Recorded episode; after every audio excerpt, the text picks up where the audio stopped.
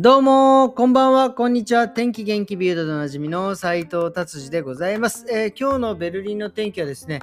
もうね、昨日に打って変わって、もうほんと今日からはもうちょっとね、気温が下がってめちゃくちゃ過ごしやすいです。えー23度、24度ぐらいをですね、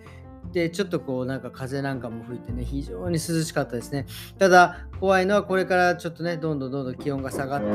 冬に向かっていくっていうのがちょっと怖いなっていう感じでございます。えーそれでは早速、えービルド行ってみたいと思います。気になる記事、今日はですね、あのドイツのカヌーの選手がですね、えー金メダル。ドイツって、えーとまあ、今なんかカヌーの大会やってるんでしょうかね。えっ、とですね、このカヌーとかボートは、すごいドイツ強いんですよね。結構この、あの、えー、とうちのね、お客様でも、まあもう今日本に帰られたんですけど、日本から、えーカヌーとかそういうボートのですね、えーていうんですか、その指導の仕方を習いに来た日本人の方が、えーいてですね、それでまあ多分それは日本のそのなんかオリンピック委員会だか協会だか分かりませんが、そこから送られてきましたなんて言ってね、人がいて、まあその方がね、カットしに来てくれたのをちょっと思い出しました。なかなかね、やっぱドイツはすごい世界レベルが、世界レベル？もうとにかくレベルが高いっていうのでですね、有名みたいですね。まあだから僕も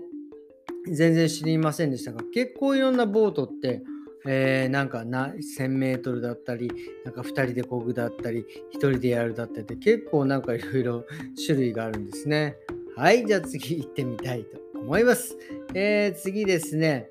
えーと、これね、僕もね、本当に、あの、やってしまったことがあるということですね。なんか、あの、カーナビってあるじゃないですかって知ってますよね。カーナビでね、やっぱり僕もカーナビを使うようになってから、もうあの地図はもうほとんど見なくなったし、もう本当に昔フランクフルトで車を運転した時はですね、カーナビなんかなかったもんですから、えー街中の道路っていうのは結構いろいろ把握してたんですけど、もう今ね、ベルリンではもうカーナビしかはしか使わないので、もう道はもうもうカーナビが間違ってたら間違ったとこに着くみたいな感じなんですよね。それでですね、昔ですね、その、えーカーナビをですね、使ってですね、あのあ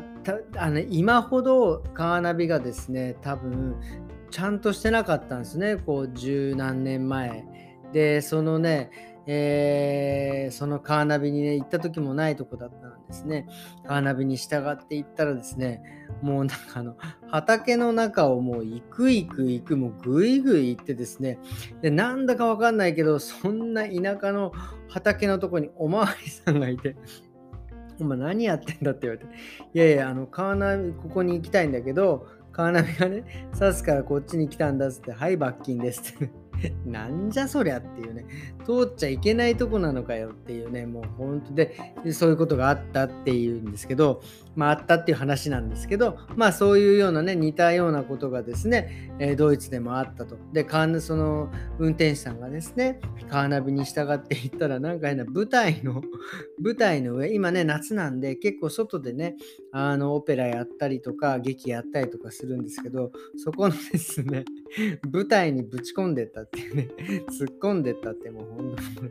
これ、ね、笑えります、笑えるけど、これ本当にやっちゃうんですよね。もうカーナビしか見てないから、あもうもうとにかくそれに従っていくっていうね、もう本当で、おかげで、なんかこの車が突っ込んだおかげでですね、えっ、と、公演が中止になったっていう。ね、ほんとこれ損害、損害賠償とかあるんでしょうね。はい、もうだからね、やっぱあの、あのやっぱりね、そうやって、まあ、カーナビにね全、全部頼るんではなくて、やっぱりね、ちょっとでもこう道をね、最近はですね、えーまあ、旅行とか行くときはですね、ちゃんと、えーどのアウトバーに乗ってどうするかっていうのぐらいはですね、えーちゃんと見なきゃダメだなっていうのを、えー今改めて思いました。はい、じゃあ次の記事行ってみたいたいと思います。えーとですね、これもですね、やっぱりあのコカインのヘロインっていうんですか、もコカインとヘロインの違いがいまいちよく分かりませんがですね、え81歳の女性がですね、5キロのヘロインで、えー、捕まってしまったと。なんかポーランドの、えー、空港でですね、まあど、どっかドイツから持ってったのか、どっから持ってったのか分かりませんがですね、スーツケースにですね、まあなんか大量の、えー、ヘロイン、えっ、ー、と、58万円、50万ユーロ、もうね、いくらぐらいです、5000, 5000万円ぐらい分のですね、えっ、ー、と、ヘロインをね、隠し持っていたということですね。えー、まあなんかやっぱりね、これは、あの、あれですね、この多分税関というか、空港、国にね、出るとき、入国するときですね、やっぱりなんかあの、